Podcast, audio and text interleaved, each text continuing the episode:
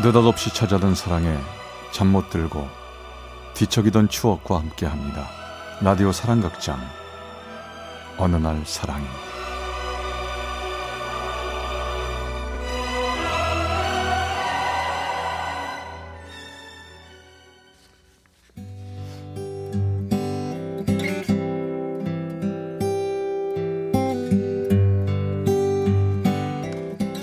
어느 날 사랑이 제 125화 펜팔로 맺은 인연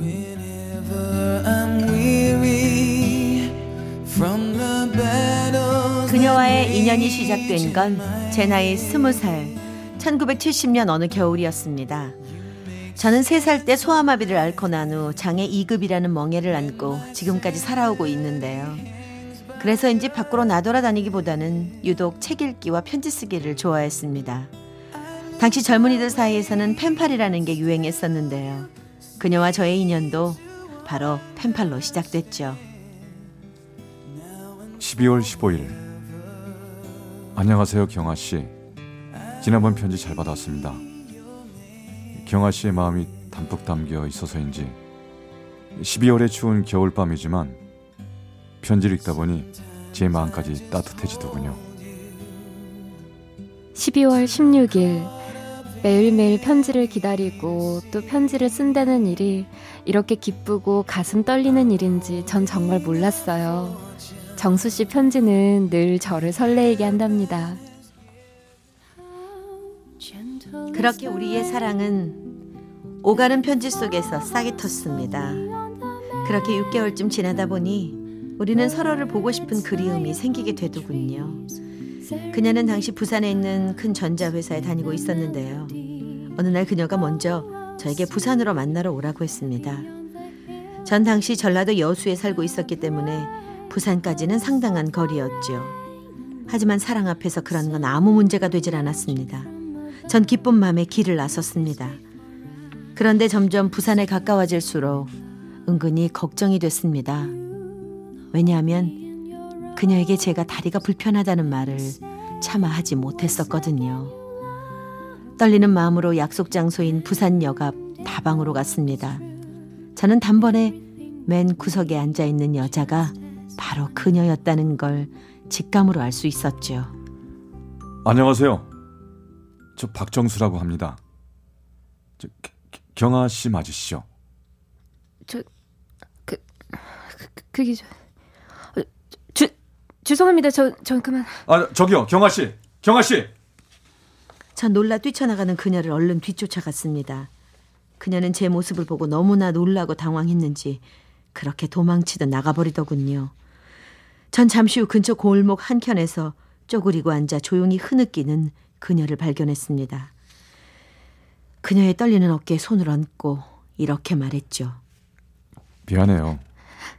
저 때문에 많이 놀라셨나 봐요. 경아 씨 맞으시죠? 그렇죠? 아, 아니에요. 사, 사람 잘못 보신 거예요. 그녀는 너무나 당황했는지 애써 아니라며 잡아떼더군요. 하지만 그 모든 게 제 모습을 보고 그런 거라는 걸 너무나 잘 알고 있었던 저는 조용히 이렇게 말했습니다. 아, 그랬군요. 정말 죄송합니다. 제가 사람을 잘못 봤나 봐요. 저 그럼 제가 그렇게 아무렇지도 않은 듯 아무것도 모르는 듯 막 돌아서 가려는데 그녀가 갑자기 이러는 겁니다. 아, 저, 저기요 잠깐만요.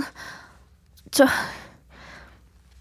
에, 그래요 저 경아 맞아요. 근데 저 아까는 너무 놀라서 그만. 아 아니에요.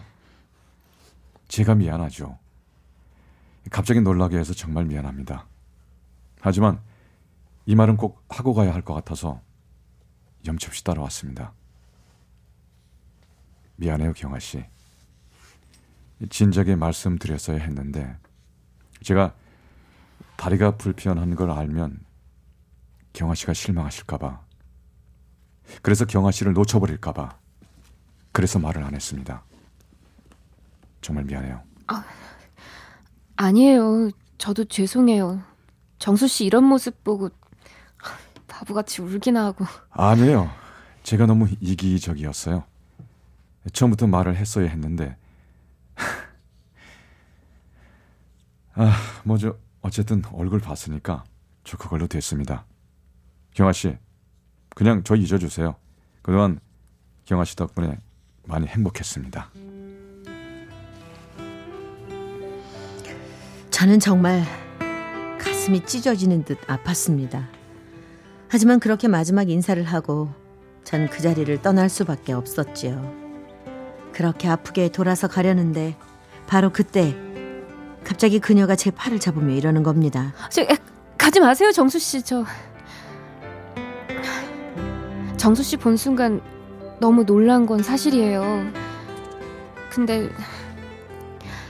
다리가 아프다고 해서 사람이 달라지는 건 아니잖아요.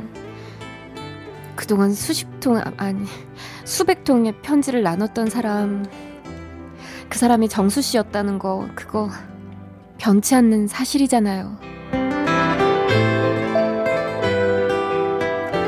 순간 전 그렇게 말해주는 그녀가 너무나 고맙고 감격스러웠습니다. 그래서 전 바로 그 자리에서 와라 그녀를 끌어안고 말았죠. 그녀는 제 품에 안겨 한없이 울고 또 울더군요. 우리는 그렇게 그날 서로를 향한 깊은 사랑을 확인할 수 있었습니다. 하지만 당장 직업도 변변한 게 없었고 게다가 몸까지 불편한 저를 그녀의 집에서 받아들일 리는 없었습니다. 하지만 전 마음을 굳게 먹고 그녀의 집으로 찾아갔죠. 지금 여기가 어디라고 남의 집에 함부로 찾아오고 난리 치는겨? 아주 어머니께서 저 못마땅해 하시는 거 다 압니다. 하지만요, 제발 우리 둘이 교제하는 거 허락해 주십시오. 네? 아이고 교제 같은 소리 하고 왔네. 아이고 멀쩡한 우리 딸이 왜 자네 같은 남자랑 교제를 해야 해요? 내 딸 단속은 내가 할 테니까. 꼴도 보기 싫으니까 당장 내 눈 앞에서 썩 사라져. 아 제발 기회만이라도 주세요. 저요 정말 잘할 자신 있다고요. 아유. 네 어머니. 아유 어머니는 어디다 대고 어머니라 그려 아무리 죽기 살기로 매달려 봐도 우리 경아랑은 안 돼요. 내 눈에 흙이 들어가기 전엔 죽어도 안 된다고. 결국 저희는 우리 둘만의 언약식을 치르고 잠시 헤어지기로 했습니다. 제가 당당히 서울서 직장을 얻고 결혼할 준비가 되는 그때까지 그녀의 어머니가 절 받아들이는 그날까지 잠시 기다리기로 했죠. 그렇게 전 무작정 서울로 상경해서 정말 죽기 살기로 일을 했습니다. 멀쩡한 사람도 하기 힘들다는 일도 전 마다하지 않고 열심히 해냈습니다.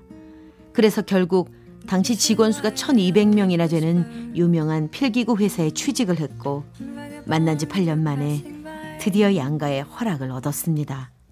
어머니 이제 그만 저희 결혼 허락해 주십시오. 아유 그려. 내가 쳤어 내가 쳤어. 아이고 성한 몸도 아닌 사람이 어찌 그렇게 강하지? 그동안 참말로 미안했구만. 아이고 이제 취직도 했으니까 후딱 날이나 잡어. 그렇게 우리는 오랜 노력 끝에 결혼에 골인했습니다. 비록 신혼집으로는 보증금 만 원에 월 6천 원을 내는 월세방을 얻었지만 우리에겐 너무나도 행복한 결혼 생활이었죠. 참 힘들고 아픈 시절이었지만 사랑의 힘이라는 게 얼마나 사람을 강하게 하는지 30여 년이 지난 지금도 가끔씩 그 시절을 생각하면서 우리 부부는 다시 한번 두 손을 꼭 맞잡곤 한답니다. 어느 날 사랑이 제 125화 펜팔로 맺은 인연 편이었습니다. 서울 노원구 중계동의 주정수 씨 사연이었습니다.